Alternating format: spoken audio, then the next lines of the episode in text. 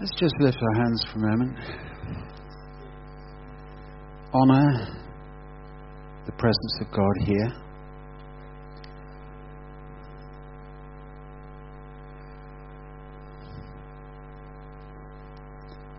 Thank you, Lord. Thank you, Father. Wow.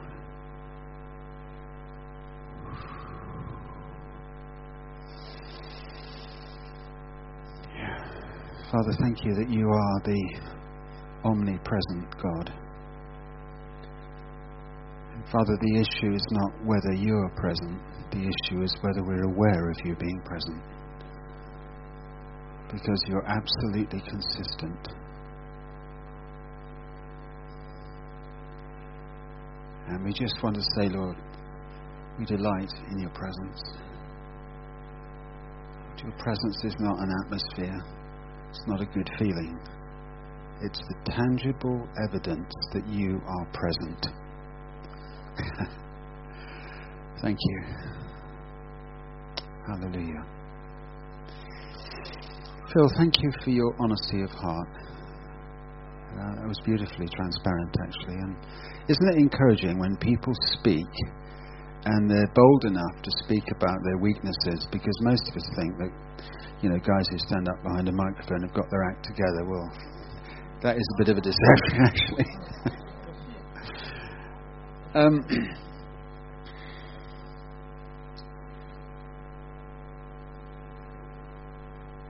you know, the greater the battle, the greater will be the, de- the breakthrough.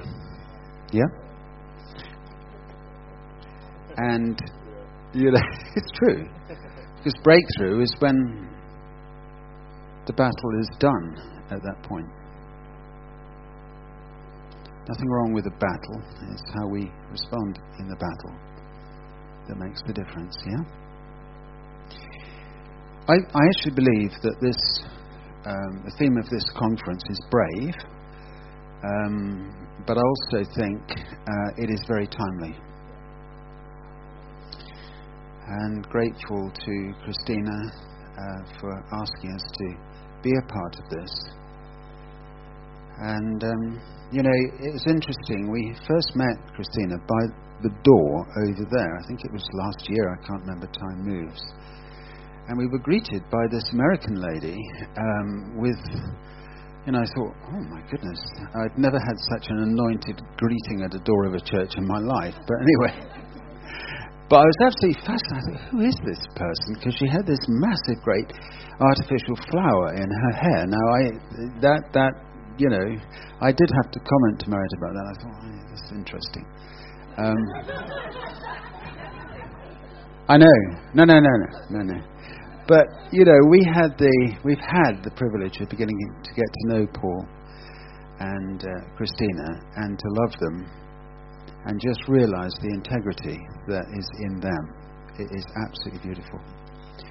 And I think I will allude a little bit more to that later. Um,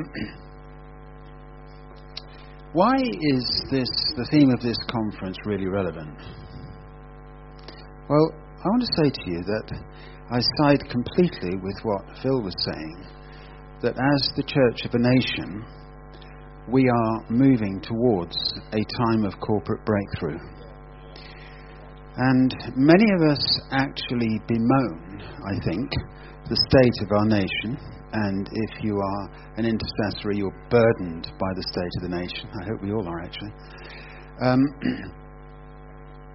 but you know, there is a truth that the state of a nation is actually reflective of the state of the church. Why? Because God's instrument of change in a nation is the church. However you define that, the body of Christ. Yeah?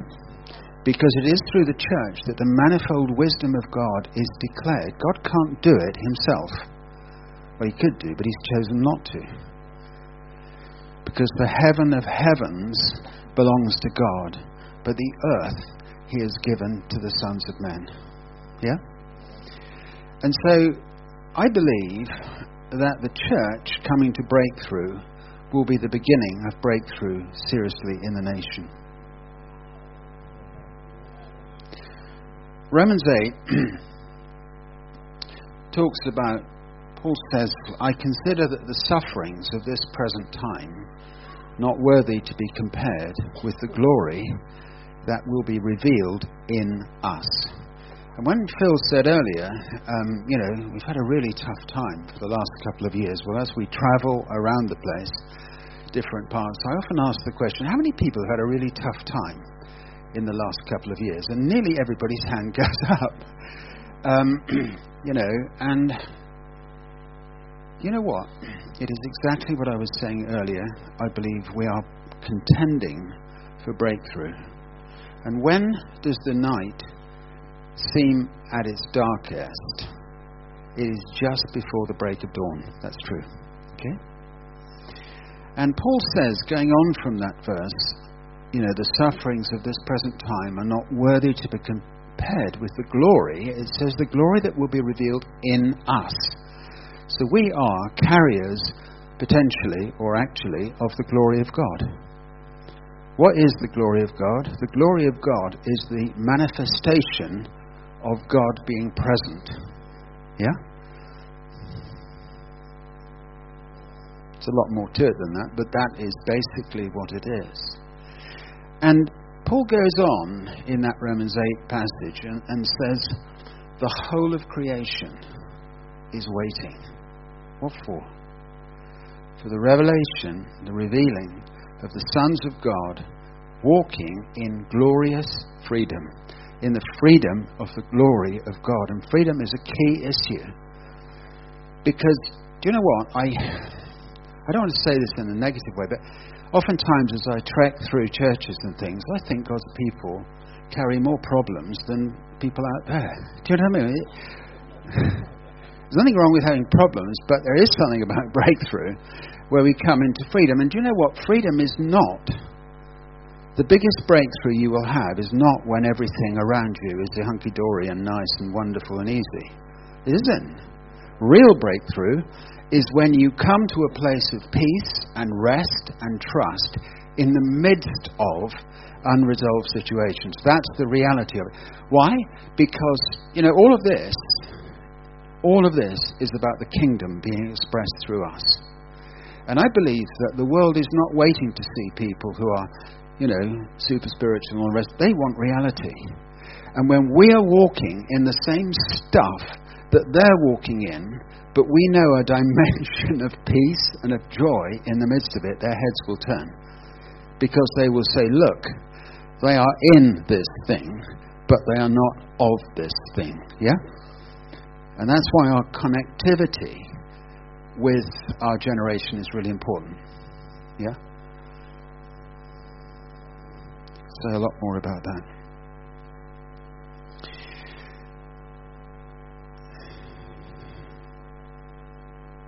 Last night in the meeting, it's been said before, but we, Marit and I both picked up on it. We were talking about it on the way back in the car. We said, there is such a contesting going on. And I thought, is it just us? Are we, you know, are we missing something or whatever? But when we came in this morning, we just carefully asked, how did you feel? You don't want to be always pointing out the problem, do you? um, and, it, you know, significantly, people were feeling the same thing.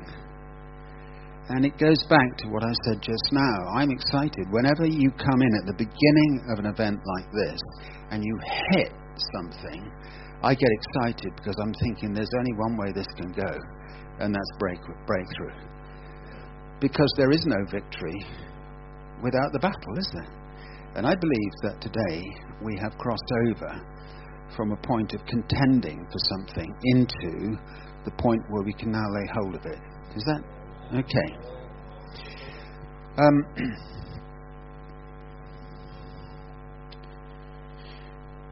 I think it it was said earlier, I'm trying to get into the thread of what God is saying, that I think Phil used the phrase, getting stuck. And, you know, there have been points in all of our lives where we've got stuck, yeah? And I think there are people here today who feel that they've got stuck. But the great thing is, being here, the reason you've come is because you're not happy to remain being stuck. Is that true?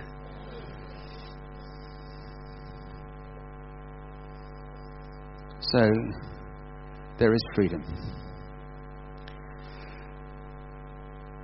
I believe specifically today, God is after the breaking of what the scripture calls strongholds in people's minds. And, and a lot of this is what, as Phil was saying, it's, it's, it's an attitude of mind. It is the positioning of our thoughts more than the reality of what's going on spiritually. And, you know, a stronghold is basically a mindset which is impregnated with hopelessness and cannot believe even what God is saying to be true. Yeah? And I think that's what God is after today. And one of the biggest challenges, I think, in this whole warfare thing is the challenge for truth. Because the Lord wants us to know truth in our inward parts. It's not what you understand with your mind, it's what you believe in your heart that determines your freedom. Yeah? It's true, isn't it? Because the place of information is the mind, the place of revelation is your heart. You know, Scripture said a man believes in his heart. You understand things in your mind, but there's a great difference between understanding and the revelation of truth to your heart. It's what Phil was saying. You know, he was honest enough to say, as an engineer, he's got a, uh, you know, a strong rational way of thinking. But what happened to him in Malaysia, was it?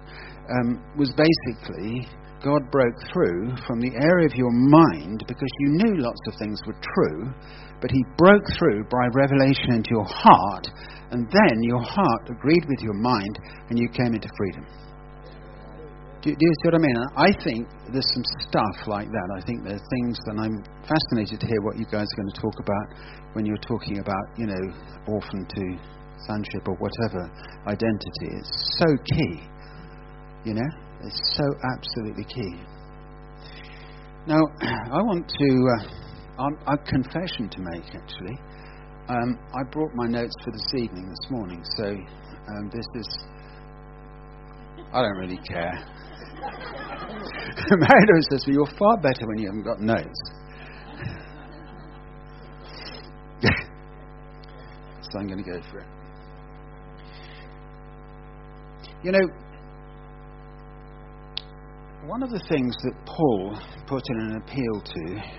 with the Corinthian church was a return to the purity and simplicity of devotion to Jesus. He said, I'm afraid lest, as the serpent deceived Eve by his craftiness, your minds have been led astray from the purity and simplicity of devotion to Jesus. And you know what, I think back over all the years that I was I was saved sixty-four years ago. And you know, on that journey, so many things, and, and it'll be the same for you, so many things have been added. I mean, it was just me and Jesus at the beginning as a six-year-old, you know, coming into an experience of salvation. I knew Jesus as my Saviour. All I knew was Jesus loves me. You know, this I know, because the Bible tells me so. And actually, I've taken most of my Christian life to discover what that really means. But, you know, over the years, so many things have been added, and we, we live in a, a time when there is no shortage of teaching and revelation, and there are things that you understand today that ten years ago you didn't.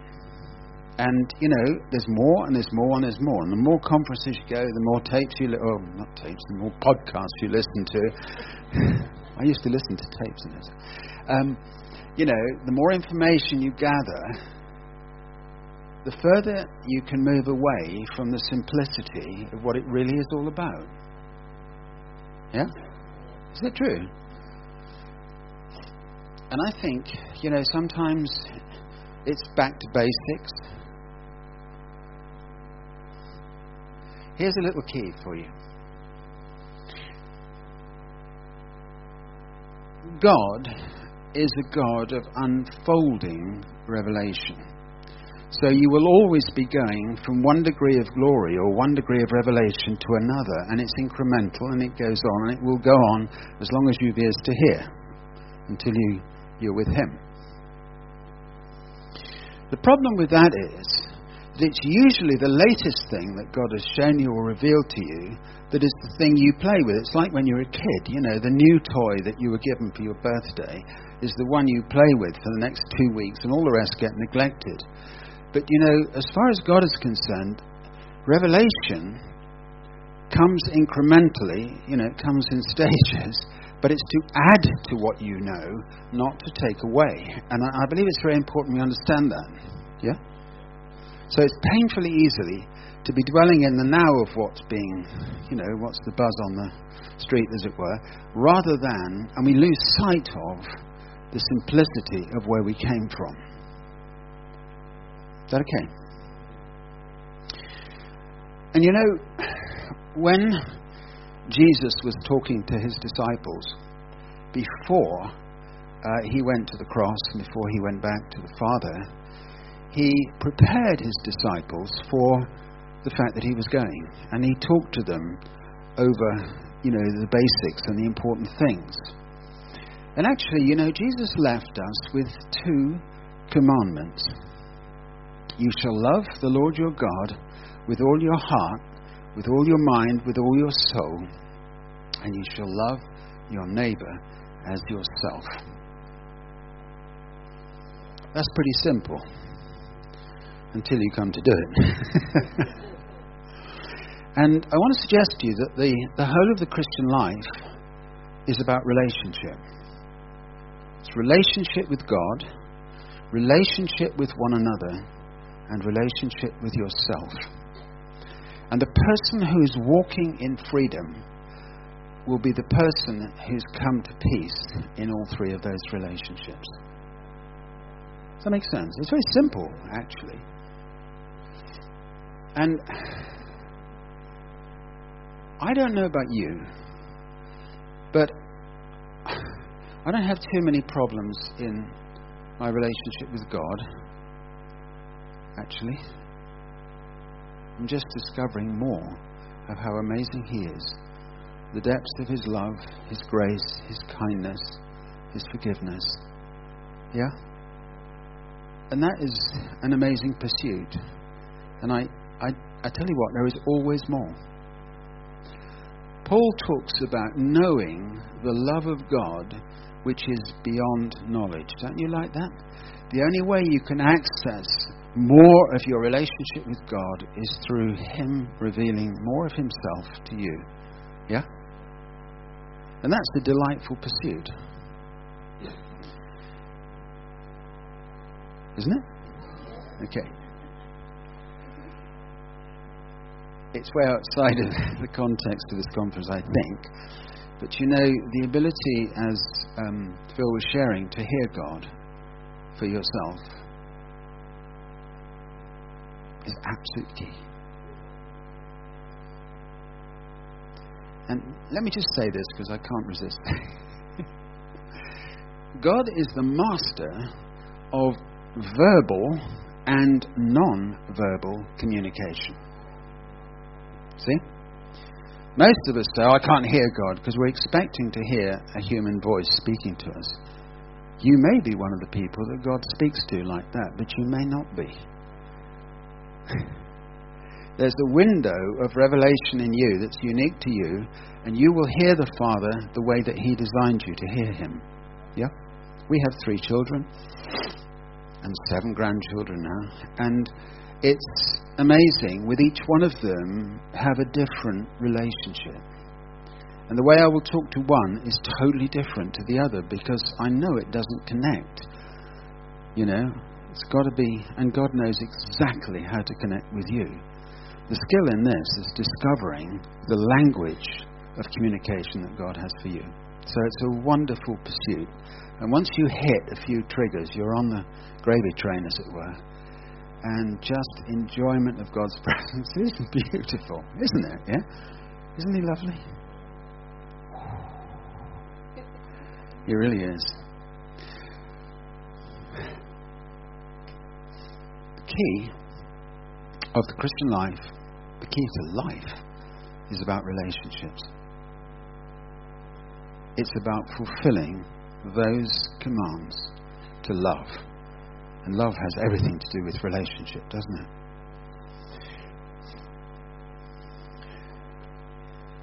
I want to venture into a subject this morning. And I would almost say that this needs to be preached about once a month in every church, everywhere. Because it's one of those things that I think the enemy wants us to forget and move over. But it's absolutely vital. And I want to really talk this morning briefly about a lifestyle of forgiveness.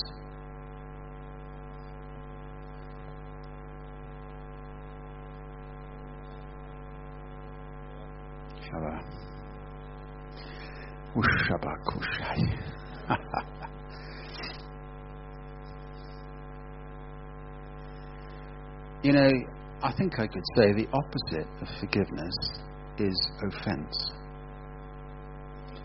And offense is a super stronghold.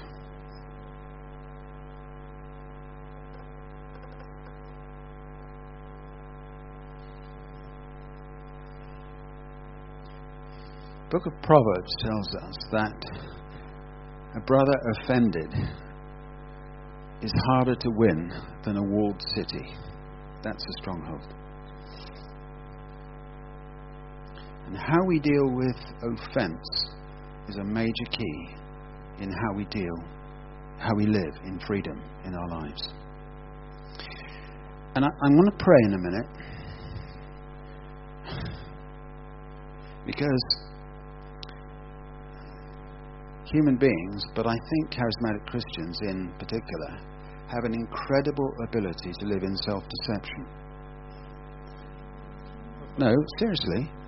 Because we can so protest truth, proclaim truth, that we think we're living in it.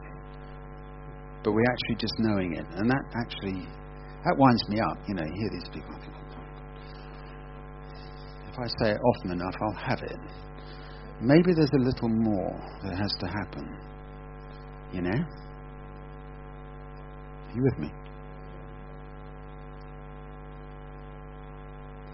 Yeah, the scriptures say, if we say that we have no sin, we deceive ourselves, and the truth is not in us. And, you know, the breaking of strongholds usually starts with a truth encounter. Because as I think these guys are going to share, Um, strongholds are usually based in a deception. Believing something to be true when it isn't, or believing something not to be true when it is. That's called deception. And it's the truth that actually breaks the lie of deception. And I've discovered in my life how often I've just walked on, covered over stuff, and later on I've realized that I boxed myself in to an attitude, a judgment. Ever done it?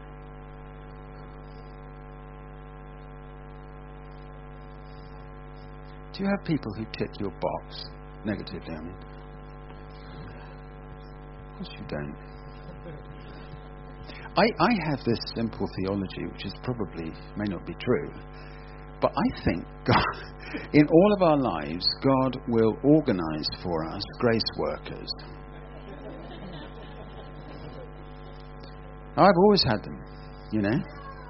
And when I think I've dealt with one, or God has, or they've gone, or something, another one will flip up just the same, you know.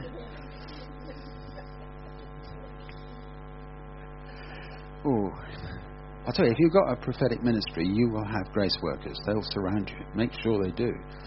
No, don't you make sure. They will make sure they do.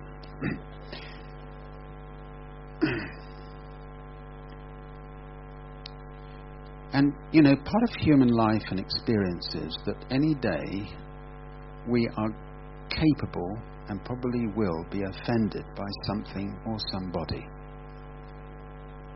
Is that? I mean, are you one of these people who just walks through life and nothing ever touches you, you know? Human relationships are a minefield, aren't they, really? Oh, isn't that true?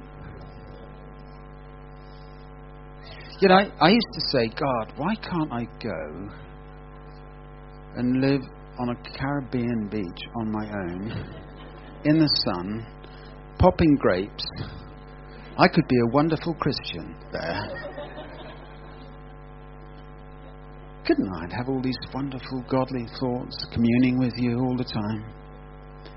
And having been a pastor for thirty odd years, I, I've discovered actually that it that would be easy.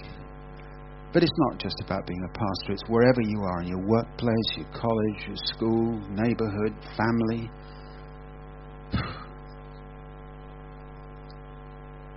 Arrows of offence come towards you every day of your life. And sometimes we absorb them and we pretend that they don't matter, you know?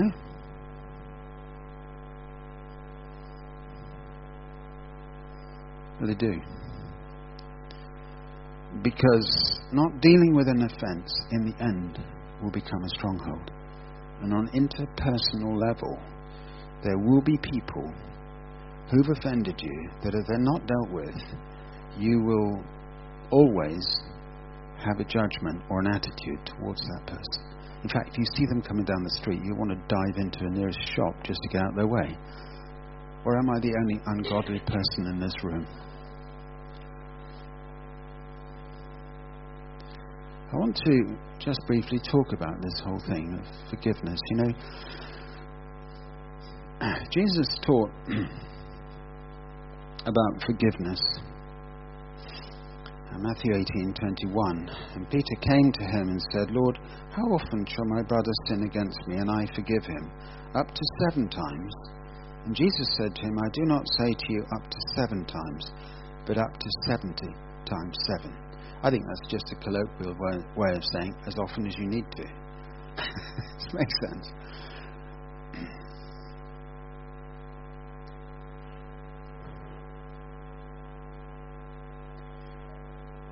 To walk free of offence, I believe, is freedom.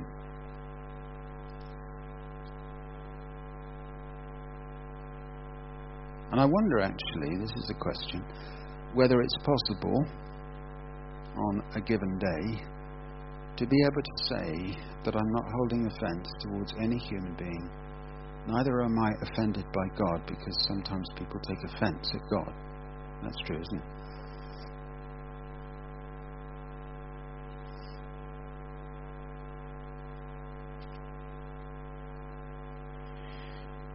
Forgiveness is one of the most powerful things, powerful abilities that we've been given. You know, in all the theatres of war and pain and dissension in the nations, everybody's talking about negotiated settlements and goodness knows what. And, and they will achieve a peace, a sort of peace, an uneasy peace for a time. But when do you hear people stand up and say, I think actually we need to forgive?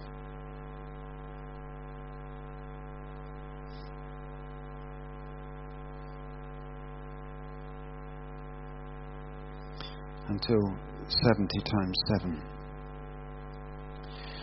In Ephesians, Paul talks about us forgiving one another, even as God in Christ has forgiven you. And I just want to talk about the nature of God's forgiveness, because not all of us are clear on it, I don't think. And I love the way in this conference so far we've gone back to the cross, we've gone back to the blood of Jesus, because that is our foundation. No other foundation can any man lay but that which is laid, which is Christ Jesus. And Paul's proclamation, he said, I preach Christ and I preach him crucified. And I will say this to you, in a time of revival, the preaching of the cross will come back central to the proclamation of the church. It really will. Shush.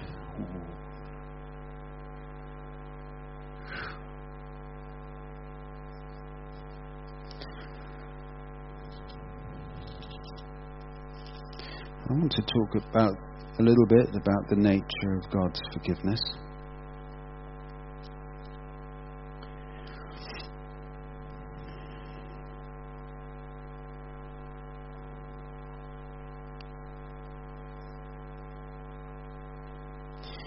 I love the, the epistle to the Hebrews, actually, where the writer goes through a whole catalogue about the new covenant.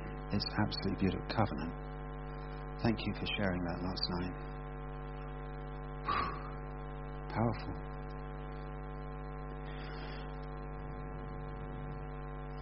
Hebrews nine eleven, but Christ came as high priest of the good things to come, with the greater and more perfect tabernacle not made with hands, that is, not of this creation, not with the blood of bulls and goats and calves, but with his own blood he entered the most holy place once for all,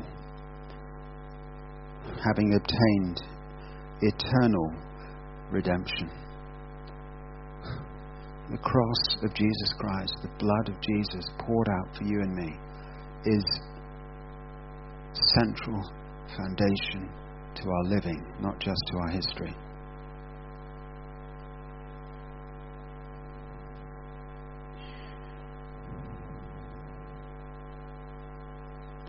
It says,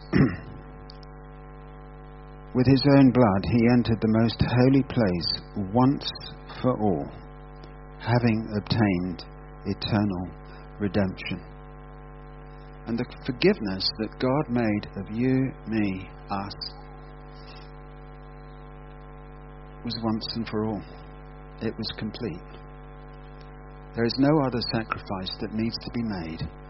But there, on the cross, when Jesus, the lifeblood just pouring out of him, Father, forgive them. They don't know what they do. In that moment, once for all, he proclaimed forgiveness. He won forgiveness. He won redemption. Redemption is a lovely word, actually. It's a word from the marketplace, and it literally is about uh, a slave being purchased out of slavery. And I want to say to you today that the cross of Jesus Christ, the death of Jesus, has broken every stronghold, every chain. You have been redeemed out of slavery, and you've been brought into the glorious freedom of the sons of God. And when Jesus proclaimed forgiveness for the cross, from the cross, it was one act for all, for all time, for all people, for all of eternity.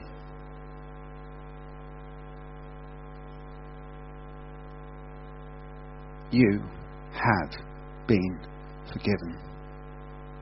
Every human being that's walking out there, whether they acknowledge God or not, is already forgiven. Because that was a complete work that was done once for all. The difference is, have they come to a place of accepting the forgiveness and confessing their sin before God? Because, you know, every benefit of the cross doesn't come automatically.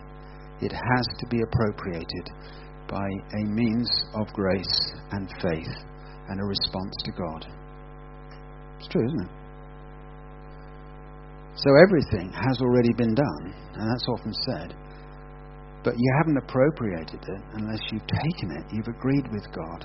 You've done what's necessary on your part to receive what he's done. So as you sit in your chair this morning, you are completely, utterly forgiven for everything that you ever did, for everything you may be doing now, and for everything you will ever do. It's all covered. It's done. It's finished.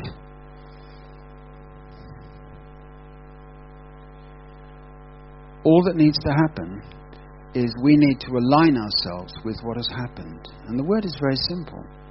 If we will own up to, if we will confess our sin, God is faithful and just and will forgive our sin and cleanse us from all unrighteousness.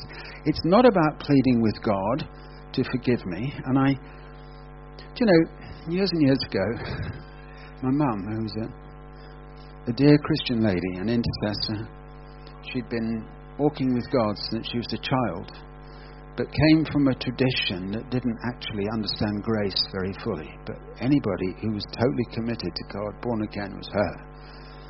And you know, as she was passing out of this life, I was at her bedside, and all she could keep saying was, "God, forgive me, God, cleanse me," as if, she, as she knew she was passing into eternity. And I thought, Mum. And I had the privilege of prophesying to her on her deathbed.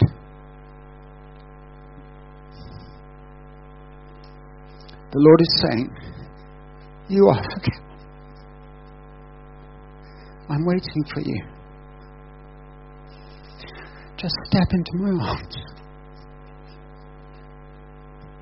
A few hours later, she died in peace. But there's somebody who was born again, who served God all of her life very conscientiously, but never had complete assurance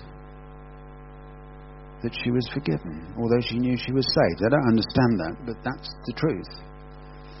And I just want to say today, for anybody who's here, look at it this way. Supposing you knew that tonight you were going to meet the Lord in that way, because we, I don't know, God sets the boundaries of our life. We never know when we're going to meet with Him. What would your feelings really be?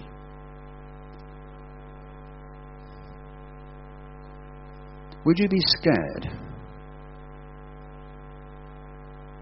Or would you be expectant? I used to think God judged me continually as a kid. I want to tell you this.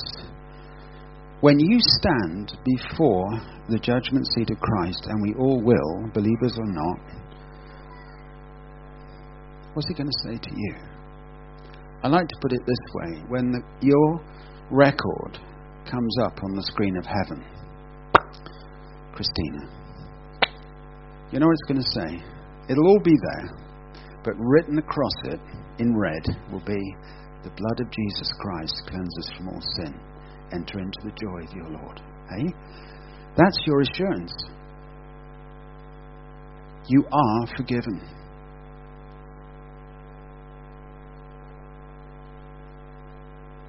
Freedom is knowing it's true. Free, freedom is knowing that there's an open agenda with you, with God, that you've agreed with Him, that He knows everything about you. He's forgiven you, and He loves you unconditionally. Wow. That's the nature of God's forgiveness.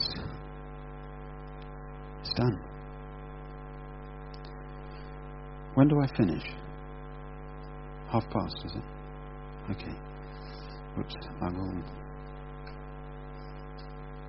The other hand is forgiving one another, even as God in Christ has forgiven you. And because we are recipients of such incredible grace and absolute forgiveness, we can release forgiveness to others. One of the things that impressed Marit and I when we met Paul and Christina for, I think, for a coffee or something, not long after the meeting here, when they told the story of their son, which um, Christina praised last night, we both went, we, we wept actually. We just wept as we heard their story.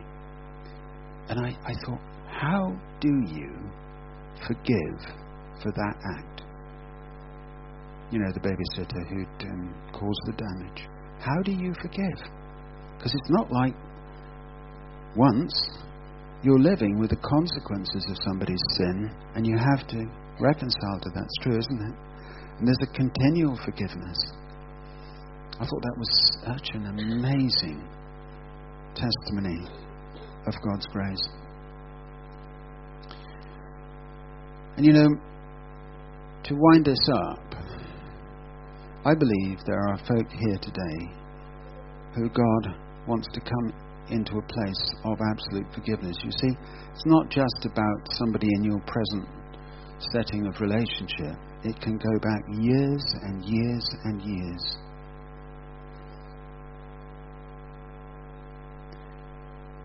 And one of the things I sense God wants to do during this time is to release us from offence caused in our lives through our journey.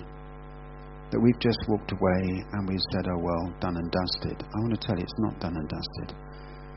If there's offence that has never been faced with God and forgiveness that's never been made, you know, it's one of the most powerful things we can do. Yeah? And I, I, there's a lot more one could say, but unforgiveness puts us in a place of torment. Because memories don't die, they're locked up in a stronghold of offence and unforgiveness. But forgiveness is such a release, such a blessing, you know, reconciliation, wherever that's possible. But as far as is within us, we're to be at peace with all men. So ours is to forgive. We can't guarantee what the offended party will do, but we can be responsible for our response and reactions. It's so important that we do that. I'll finish with a story. A guy in our church, it's not our church, well it is, I suppose, back in Haven, um, he had a stroke in his twenties, and he actually was largely paralysed for his life. Um, and God has incrementally been healing him. It's most interesting, actually, and it's been a real burden for the church to contend for his healing.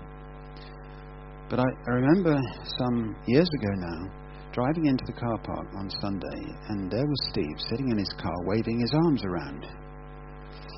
And he said to me, um, look! And I thought, it just didn't dawn on me, you see. And he said, can't you see what I'm doing? I said, oh yeah, you can't move your arms, can you?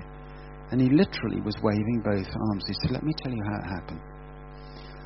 He said, the other night, the Lord spoke to me and said, Steve, your arms will be healed on the day you forgive the N H S for a mistake that they made some years ago.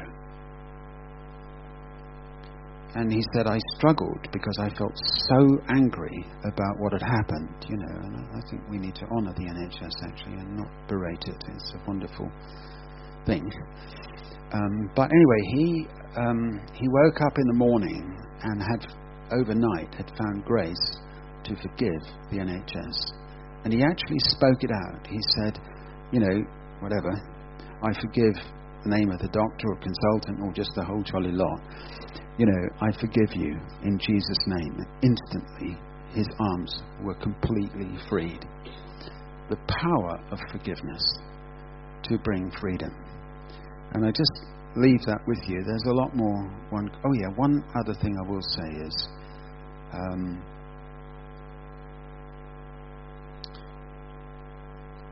in the Sermon on the Mount, Jesus said, love keeps no record of wrong. And some of us have a little black book. Yeah? That's actually a book of offence. And, you know, I believe we need to take our little black book, literally or metaphorically, and lay it at the foot of the cross and say, Jesus, because you've forgiven me, I choose to forgive those who've sinned against me. Okay. The power of forgiveness reconciles us to God time and again, time and again. So can I just pray for you? Just lift your hands. Father, we were called for freedom. Lord, that is our calling. That's what you paid for. You redeemed us. You paid the price so that we could be released from slavery in all of its forms. But Father, in this matter of forgiveness and offense, we just say to you today, Lord, continue to speak to us. Holy Spirit, come and open up lockers that we've shut down and yet we've suffered in for years. You will know the truth, and the truth will set you free. Father, I want to thank you that when your truth comes and points something out, it is never to condemn. It is only to release your grace and your blessing in our lives. So help us, Lord, never to be afraid of facing what we need to face with you, because there's always grace and always forgiveness as we come to you. So I want to bless every person in this room with the ability to live in a lifestyle of forgiveness, simply because they know that they are forgiven. Thank you, Father, in the name of Jesus. Amen. I want to speak tonight about a whole other area of forgiveness, but I want I want to follow from you because I think it's going to just fit really well. So bless you. Thank you.